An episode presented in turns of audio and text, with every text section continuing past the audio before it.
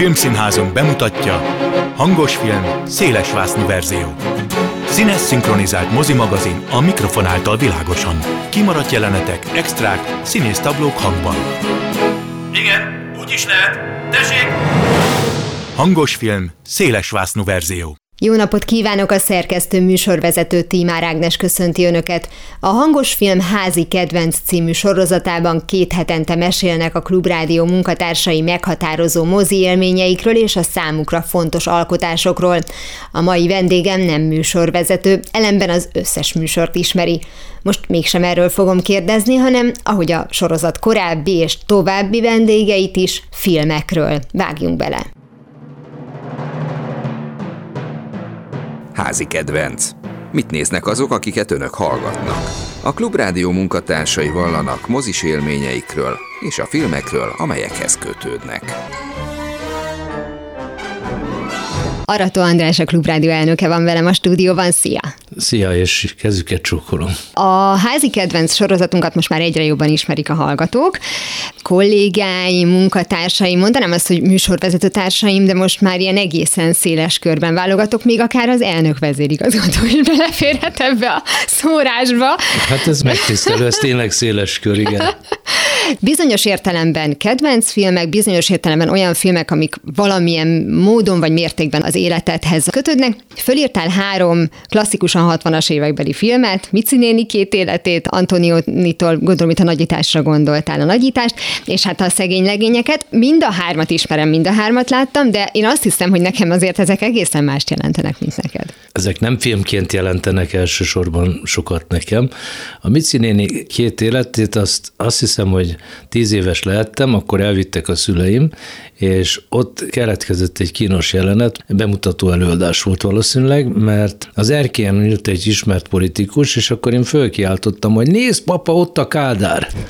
Na most egyébként nem a Kádár volt, hanem a Kállai, aki akkor miniszterelnök volt, és ez a Mici néni két élete bemutatójákor zajlott. Egyébként pedig hát bűbájos kismanyit. Szerintem egyébként nekem ugyanakkor a távolságom ettől, mint neked. Nekem is az történelem, hát tíz éves volt, amikor bemutatták, és még korábban játszódik. A szegény legényekkel annyiban más a helyzet, hogy nekem egy fantasztikus osztályfőnökön volt, két évvel ezelőtt halt meg, a bírómama, ő nagyon közismert Budapesten egyébként, aki elvitt minket, a szegény legényeket megnézni a Tinódi moziban, ahol ma valamelyik nerlovagnak a színház terme van. Ez egy ilyen keskeny, hosszú mozi volt, és hát nem volt a csöndes az osztály, szerintem hetedikes vagy nyolcadikosok voltunk, tehát 13-14 évesek. Ami igazán megfogott minket, az a veszőfutás volt, mert hát addig nem láttunk Igen. mesztelen nőt a, a vásznon, de azt úgy vissza tudom idézni, vagy igaz, vagy nem, de a feelingje az megvan, hogy én abból a filmből nem sokat értettem, de valahogy úgy, úgy éreztem, hogy ott valami történik velem. Nem tudom, fogalmam sincs, hogy micsoda. Ma nem tartom egy nagyon jó filmnek egyébként a szegény legényeket, de ez egy teljesen szubjektív megítélés. Azt tudom, hogy valahol ott úgy benne voltam a kultúrtörténetben. Ez volt a feeling. A nagyítás, az Antonioni talán egész életműve, vagy legalábbis azok a filmek, amiket láttam, a foglalkozás, a riporter, az Abriskie Point, de a nagyítás volt az első, ami, abból a szempontból volt egy különleges élmény, hogy azt három napig játszották összesen a Filmmúzeumban, ahol szintén színház van most, és egy, ha jól emlékszem, egy szerdai napon rám jutott a, a sorbálásnak az, az első két óra, reggel fél hétkor odaálltam a Filmmúzeum elé, már messze nem az első voltam, és amikor sorra kerültem, akkor talán négy egyet kellett nekem mennem, akkor abból az első három sor valamelyikébe sikerült.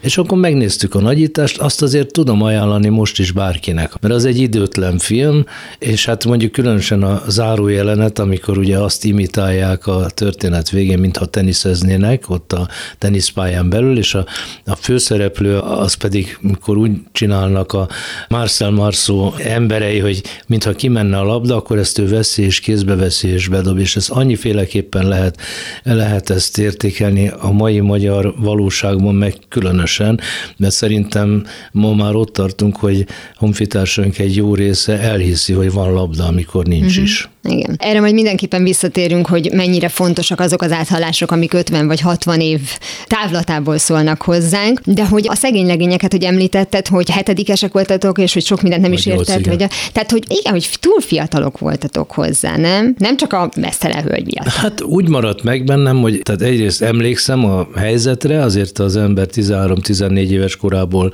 így ennyi idő múltán kevés jelenetre emlékszik úgy, hogy hitelesnek is gondolja, például fekete-fehérnek látom most is a szegény legényeket, aztán majd gimnáziumba következik egy vagy két évvel később az a fajta sznobizmus, ami egyébként sokat segített abban, hogy Antonionit nézzünk, meg sok mindenki mást. Hogy mi az, amit el lehetett mondani, és el is akartak mondani az alkotók. Én azt hiszem, hogy a következő kört az bizonyos szempontból erre is építetted föl, tehát hogy azért itt megjelenik a her, vagy a tűz van babám, meg a diktátor, illetve a Jézus Krisztus szupersztár Krisztus utolsó megkísértése, szemben mondjuk ugye a názáreti Jézus. Azért írtam ezeket be, már mint az utolsó megkísértést, meg a nazárétit, tehát az Effirelli filmet, meg uh-huh. a Scorsese-től. A Scorsese filmet, mert nem annyira, mint hogy ezek a filmek az én életemben jó filmek közé, tehát nem hasonlítható mondjuk a Rómeus Júliához sem, hanem egy tévedés miatt, mert meg akartuk nézni akkori partneremmel a utolsó megkísértés, de felületesen néztem meg a műsort, és így a Nazaréti Jézus sikerült megnézni. Tehát az utolsó megkísértés se egy rövid film, de a Nazaréti az egy több mint hat órás film. Talán volt benne két szünet, hát a már ott van az ember, akkor megnézi.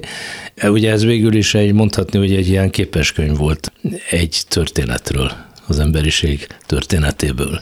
Hát aztán ugye a Jézus utolsó megkísértése, ami szerintem az egy sokkal érdekesebb mm-hmm. valami, csak legfeljebb nem volt benne két és fél órányi hosszú Hosszúnak volt érezted? Úgy. Hát úgy rémlik, hát azt ezt is régen láttam, de az meg azért érdekes, mert az a bornért fordulat, aminek sok elemét látjuk manapság körülöttünk, hogy amikor ezt a filmet ráadásul egy késő esti órában talán az RTL klubban műsorra tűzték, most már nem is emlékszem, hogy sikerült-e a klérusnak levetetni, vagy nem sikerült levetetni, de hogy egyáltalán fölmerül, hogy egy filmet levegyenek, tehát ebből a szempontból van jelentősége, hogy hogy alakulnak körülöttünk a dolgok, és közben összevetve az 1973-ban készült Brian életével, amit ugye szintén fölírtam, de az önmagában egy jelentős, tehát az egy nagyon igen, jelentős igen. film, de itt abban a kontextusban jelentős, hogy, hogy Angliában, Nagy-Britanniában semmilyen botrány nem volt ebből, miközben ugye hát az egész új testamentum idézőjelben van téve, és ettől egyébként senkinek a, sem a hite nem csorbul, senkinek semmi baja nem lesz belőle. A utolsó megkísértés az egy gondolatkísérlet, egyébként pedig a, ugye a film visszakanyarodik az eredeti verzióhoz, hogy át csak vicceltem most Igen. sarkítva. Az nekem egy kicsit csalódás volt, hogy visszakanyarodott egyébként, de ez most mindegy, szerintem ez szubjektív. Hát ha már itt ebben a Jézus sztoriba vagyunk, a Superstar, a, uh-huh. A zenés film, az ugye Magyarországra nem jött be sokáig. Ez készült talán 1970-ben, és én emlékszem, hogy a Népszabadságban volt a kultúra oldalon egy cikk, volt néhány verziója a, a Superstar lemezborítójának, és a cikk arról szólt, hogy a rockzenével is mételjezik az mákohanyatló nyugat ifjúságát. És volt bennem egy ilyen előítélet, hát én ateista vagyok, de nem harcos abban az értelemben, hogy én elfogadom, hogy más meg nem az. És aztán 1975-ben jutottam először a Vasfüggönyön túra, jó hosszú úton, és ott kalandok útján, de végül is Madridban eljutottam egy moziba, valaki ott meghívott barátommal együtt minket, elegáns fehér kesztyűs jegyszedővel, a Jesus Christ Superstar-ra. Uh-huh. Ott ültem előítéletekkel, hogy hát ugye ez itt most majd valami klerikális izé lesz, és hát egy reveláció volt, amikor a, a filmet megnéztem, és a zene is tetszett, meg hát ugye az egész, hát hogy mondjam, ez a film kérdéseket tesz föl, nem válaszokat. A végével volt csak egy kis bajom, hogy ott, amikor a, az elesettek völgye nagyre emlékeztető nagykereszt sötét van alatta, és ott, mint hogyha bárányok mennének a pásztorral. Ez egy kicsit ott, úgy emlékszem, 1975-ben egy kicsit zavart. Azért az érdekes, hogy lehet, hogy nem véletlenül mondtad azt, hogy címszereplő, hogy akár ebben, akár a Jézus utolsó megkísértésében Júdás a főszereplő, nem? Itt egy fekete színészt választottak, szándékosan, fantasztikus hanggal, tehát tényleg öröm volt hallgatni, meg a legjobb dalokat is talán neki írták. Csak zárójelbe jegyezzem meg, hogy én nekem a filmbeli Jézusnak az énekhangja messze van attól, mint ami a színházi előadáson ilyen Gilen énekelt, és hát az egy sokkal erősebb valami. Csak a teljesség kedvéért mondtam. A hert az előbb említettem, mert ezt is felírtad. Ez személyes kötődésed van, vagy egész egyszerűen a korszak volt az, ami akkor érkezett el hozzád, amikor egyébként a világba is, mert hát erről beszéltünk, hát Magyarország ezeket mind később engedte be. Hát mind a kettő, mert szerintem a her az a kultúrtörténet egyik alapműve egyfelől, másfelől ugye az a különbség, ugye talán a szegény legények, de hát nem feltétlenül azzal, de egyáltalán a kelet-európai filmművészet, ahol ugye a sorok közé, a filmkockák közé kellett a film mondani, és egy szabad világban egyébként egy kelet-európából kivándorolt rendező rendezi meg, hogy micsoda felszabadultság lehetett a formannak az, hogy Csehszlovákiában csinált filmeket, fekete-fehéreket, és ott színekkel lehet tobzódni, és viszont emlékszem, hogy talán harmadikos gimnazista voltam, amikor az egyik osztálytársunk eljutott Chicagóba, mert a nővérének ott volt esküvője, és akkor ő mesélt színházi előadásokon, még a Her nem volt ismert Magyarországon. Hát bevallom, hogy az ő általa kiemelt jelenet az volt, amikor az egyik jelenetben a lánynak a keze a fiú combján felcsúszik, és megkérdezi, hogy fegyver van nálad, vagy csak örülsz nekem? Hát minden valahol elkezdődik. Milos Forman egyébként szerintem teljesen egyedülálló abban a tekintetben, hogy ő neki ténylegesen volt egy karrierje a szülőhazájában, mert az egyébként felírt Tűz van babámmal már ő letette a névjegyét, és nagyon-nagyon, hát mondjuk necces volt, hogy ő kimegy, mindenki vár tőle valami csodát, és azt meg tudja ugrani, és ráadásul egy ilyen klasszikus amerikai történettel kezdi ezt. Tehát úgy hozza be Kelet-Európát, hogy közben mégiscsak az amerikaiaknak szól. De ha már az említett tűzvan babám, ugye szóba került, mert te felírtad, én az bármikor Szóval a tűzvan babám az miért volt neked fontos, hogy felírtad? Ugye két formanunk van, mind a kettő baromi jó. Van egy csehszlovák formanunk, meg egy amerikai formanunk. A tűzvan babánkban is van egy, kinevetjük a szociált, ugye itt a Pálinkás Robi, nem a Punksnadet Miklósnak a, a műsor, amiben a válogatásból van, hát ez ugye zseniális, az a, szerintem az a vágás is, ami itt nálunk folyamatosan forog. Tehát van egyszer egy kinevetett múltbeli valami, és közben, ha most jó körülnézünk, akkor akkor ugyanez zajlik. Hát az, amikor egy, most mindegy, hogy mik a részletei, de általános iskola igazgatója betilt egy ünnepséget azért, mert az egyik Petőfi vers, az, az akasztáltak fel a királyokat, az arra asszociál, hogy mégiscsak van Magyarországon egy pillanatban is király, pedig nincs király Magyarországon, csak uralkodó van. Tehát ez a tűz van babám színvonal a világa. Fölírtad az If vagy a Ha című filmet, ez kevésbé ismert nálunk. És ide hozhatnám a hosszú távfutó magányosság, valóságát is, tehát tulajdonképpen más társadalmak is előfordul, hogy próbálják az egyéniséget elnyomni, hogy az, aki kicsit eltér az átlagtól, annak rengeteg kellemetlensége származik belőle. A én életemben tulajdonképpen folyamatosan ezt láttam magam körül. Valószínűleg a világ más helyen is meg lehet találni azokat a mikroközösségeket, ahol ez így van, de van, ahol ez társadalmi szinten van így, és az egy jól megcsinált film. Szerettem volna egy viszonylag változatos listát összerakni. Látod, a hosszú távfutó magányossága nem jutott akkor eszembe, pedig az milyen egy remek film. De hát rengeteg olyan film van, ami ebbe a körbe valahogy össze, a tűzszekerek, ugye uh-huh. azt is. És ezt mindenfajta filmben, de még az akciófilmekben is szerettem azt, amikor egy egyéni küzdelem, miközben az esélyek nagyon gyengék, de azért mégiscsak segít nyerni. Van úgy, hogy a jó elnyeri a jutalmát, és nem a rossz nyeri el. Gyakrabban fordul elő az életben fordítva, de ez szerintem fontos az embernek ahhoz, hogy valami módon egyensúlyba tartsa magát. Te ezek szerint, mert fölírtál három kosztümös filmet is, illetve hát nem csak hármat, mert az, hogy a Monte Cristo grófja, meg a három testőr, meg a, a Robin Hood, ezekből ugye kismillió feldolgozás készült, tehát 43 film tartozik a három cím alá. Ezek is azért szórakoztatóak, vagy azért nézed őket, mert a jó legyőzi a rosszat, tiszta szív a gonoszat, ahogy szokták mondani, vagy téged azért a kosztümös is Is, is. Hát egyrészt a koszt... Igen, azt, na ez két kérdéskör. Tehát van az egyik része, az a saját művelődés történetemnek a része, hogy én a, a Monte Cristo grófját abszolút emlékszem, hogy azt lámpaoltás után elemlámpával a paplan alatt olvastam, és ugye ez nem egy vékony könyv. De nekem a két idősebb Dumas regény az ilyen nagyon fontos olvasmány volt. Másfelől a Robin Hood az olvasmányként arra nem is emlékszem, de hogy a, a bátyámmal szerepjátékoztunk, és akkor ő volt a Little John, én meg a Robin Hood, mert jóval nagyobb volt nálam a négy évkor különbség miatt. Tehát ezek így megmaradtak a gyerekkorban, úgyhogy ha erről valamilyen film készül, akkor én annak nézője vagyok. Teljesen meg tudom állapítani, hogy ez most egy ócska vagy egy jó verzió, mondjuk a, az Errol Flynn féle Robin Hood, az ma már nagyon porosnak mm. látszik, miközben mondjuk a 90 tájban készült verzió mm. szerintem egy kitűnő. A Kevin Costner. A Kevin Costner, meg a Morgan Freeman, ugye ott belekerülnek természetesen új elemek, de a Russell Crowe féle Robin Hood az nagyon vacak volt. De Tényleg azt te nem szeretted? Nem, nem, mert hát azért a Robin Hood, ugye ez nem egy létező figura, ennek azért ironikusnak, vidámnak kell lennie, kell legyen benne valami, uh-huh. és a Russell Crowe az egy ilyen komor volt. Nekem egy Robin Hoodot ne tessék megkérdőjelezni, szóval az egy legyen, az egy legyen igazi népi hős. Hát a Monte Cristo grófja az meg egy komplikáltabb történet mondjuk még a három testőrnél is, de nem akarom én ezt túl hype Nekem ezek fontos történetek voltak. A kosztümös filmekre visszatérve, most a nyáron volt szerencsém a Csinecsittában látogatást tenni. Azt oh. nem nagyon szokták a turisták megnézni.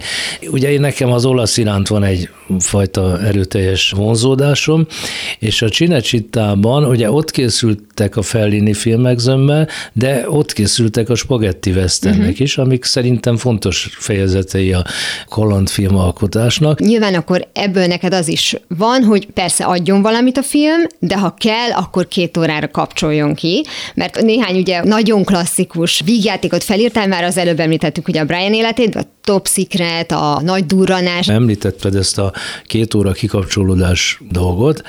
Hogyha mondjuk azt feltételezem, hogy az életvitelében mondjuk 70-30 arányban van a feladat a szórakozáshoz, az élvezethez, hát akkor 70-30 legyen az, amikor nem nekem kell a történetet hozzágondolni, megírni, elfilozofálni, hanem a történet elmondja önmagát. Mm. És a kosztümös filmek döntő többsége olyan, hogy elmondják a történetet, ettől még lehetnek tanulságai természetesen. Mm. És akkor 30-ban tessek dolgozni azért, hogy épüljön a, az elmém és a nem dolgozósba az említett Top Secret, Nagy Durranás, pont a Top Secretbe dramaturgiailag, tehát filmes szempontból van egy csomó tök kreatív és újító megoldás. A Nagy Durranásban az a pláne, hogy abból kettő készült, és az a mhm. ritka, hogy a második a jobb. Igen, nekem is azt tetszett jobban. Hát valószínűleg azért, mert az első az túlságosan erre a repülős uh-huh. Top Gunra épült, a, a második az topzódik a paródiával, tehát az a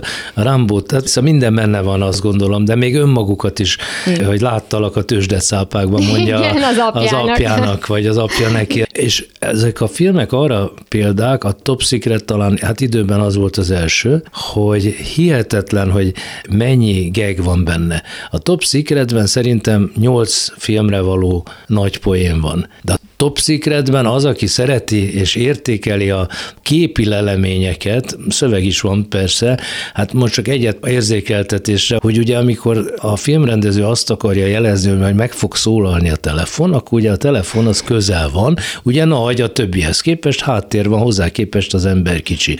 És akkor, amikor ez a NDK katonatiszt, aki Wehrmacht öltözékben van nagyjából, megszólal a telefon, ugye a főgonosz a filmben, megfogja a hatalmas növő kezével az előtérben lévő telefon, majd a füléhez emeli, de a telefon ugyanolyan hatalmas marad. Na most ilyenből van 20 ebben a filmben. Hát ráadásul meg azért én az NDK-t ma nem jártam sose, de azért, hogy úgy mondjam, jelen időben volt az NDK az én életemben. Nagyon nehéz dolgom van, mert az a bizonyos utolsó kör, amiről beszélni szeretnénk, azért az igen távol van ettől, de össze tudom kötni, mert ha már említetted a, a Wehrmacht tisztet, te hogy állsz azokhoz a vígjátékokhoz, legyen az sorozat vagy film, ami egyébként határozottan drámai és valós történelmi eseményt vesz alapul, tehát amikor mondjuk a haló-halóban picit nevetünk a második világháborún, vagy a lenni vagy nem lennivel, ugye Mel Brooks. Filmben az élet hát, szép, igen. Igen, igen, igen. Tehát, hogy neked ez hogyan fér bele, vagy ezeket, ahogy állsz? Változott az életemben az ehhez való viszonyom. Ezt évtizedekkel korábban elutasítottam. Uh-huh. És az ugyan nem, nem én mondtam, hanem a környezetemben valaki, amikor a tanút bemutatták, nem fogadtam el, csak úgy megmaradt bennem. Ugye ott a filmkészítés és a bemutatás között eltelt 6-7 év, és akkor azt mondta valaki, már nem emlékszem, hogy ki a családban, hogy hát először föl kéne dolgozni ezt a Rákosi korszakot, és utána csinálni róla szat szatirát. Ezt én nem tudom megítélni, az már olyan messze van már most is, hát még a háború, hogy már ugye generációk nőttek föl, akiknek jelen időben ez nem volt jelen. Hát ugye én is háború után születtem számottevően. És én azt gondolom, hogy az emberiségnek ahhoz, hogy tudjon védekezni az ellen, hogy megismételjen olyan dolgokat, amikre úgy nem vágyna, ha tudná, hogy mi az, ahhoz hozzá kell segíteni, hogy olyanok is megismerjék a történelmet, akik egyébként nem akarnának sem tudományos, sem drámai feldolgozásban ehhez közel kerülni, és azoknak segít a szemét kinyitni, az érdeklődését felkelteni, hogyha műfajilag egy kicsit szórtabb a dolog. Úgyhogy én a Benényi filmjét azt nagyon szerettem. Tudom, hogy vannak, akiknek fenntartásai voltak ezzel kapcsolatban. Na mert ezért volt nekem problémás ez, hogy az utolsó kör átérjünk. Három olyan filmet írtál föl, ami mondjuk úgy, hogy vagy klasszikusan holokauszt film, vagy mondjuk arra valamilyen módon reflektál az utókorba, de mind a három magyar történet, ugye ez 1945, a sorstalanság és a Saul fia. Ez azt jelenti, hogy neked ez a három volt, ami nagyon sokat jelentett, vagy valamiért van kötődésed pont ehhez a háromhoz? Hát azért gondoltam ezt a csokrot fölírni, mert én azt hiszem, hogy a problémáink ebben az országban döntő többségben abból származnak, hogy ennek az országnak nem sikerült a saját történelmét feldolgozni. Ennek sok-sok súlyos következménye van, többek között az is a következménye, hogy a ma regnáló hatalom pedig nem feldolgozni akarja az ország történelmét, hanem átdolgozni. A történelmet újraírni próbálja. És hát, hogyha csak a elemi logika mentén végig gondoljuk, hogy milyen volt az elmúlt száz év történelme Magyarországon, és abból mik következtek, akkor pontosan azt kellene elérni, hogy még véletlenül se lehessen bármivel azonosulni a 20. század történetében politikai rendszerrel, hatalmi rendszerrel. Ugye most éppen a horti fasizmus restaurációjára van kísérlet, mert az az idol. Hát ez borzalom, ez mégiscsak nagyjából egy millió magyar ember halálához vezetett, és akkor a morális bukásról nem is beszélve, amit egyébként most ismétlünk Oroszország oldalán, tehát a történelem nem ismétli önmagát, csak egyes emberek próbálják ismételni a történelmet. Hát talán valószínűleg ezért jutott eszembe ez a három film. Hozzá kell tenni, hogy ugye a három filmnek a fogadtatása nagyon különböző. Az 1945 az úgy gondolom, hogy az egy egyértelmű elismertségű film azok közül, akik látták. Csak ezek nagyon kevesen vannak. A Saul fiánál már ambivalensebb a megközelítés, azt jóval többen látták feltételezésem szerint, ami nem annyira a Saul fiának és ezzel nem értéket mondok, csak mm-hmm. egyszerűen tényt közlök. Tehát nem magának a filmnek, hanem az Oscar díj tényének tudható be, ami nagyon jó egyébként, hogy ezt kapta, és nagyon jó, hogy ezért többen megnézték.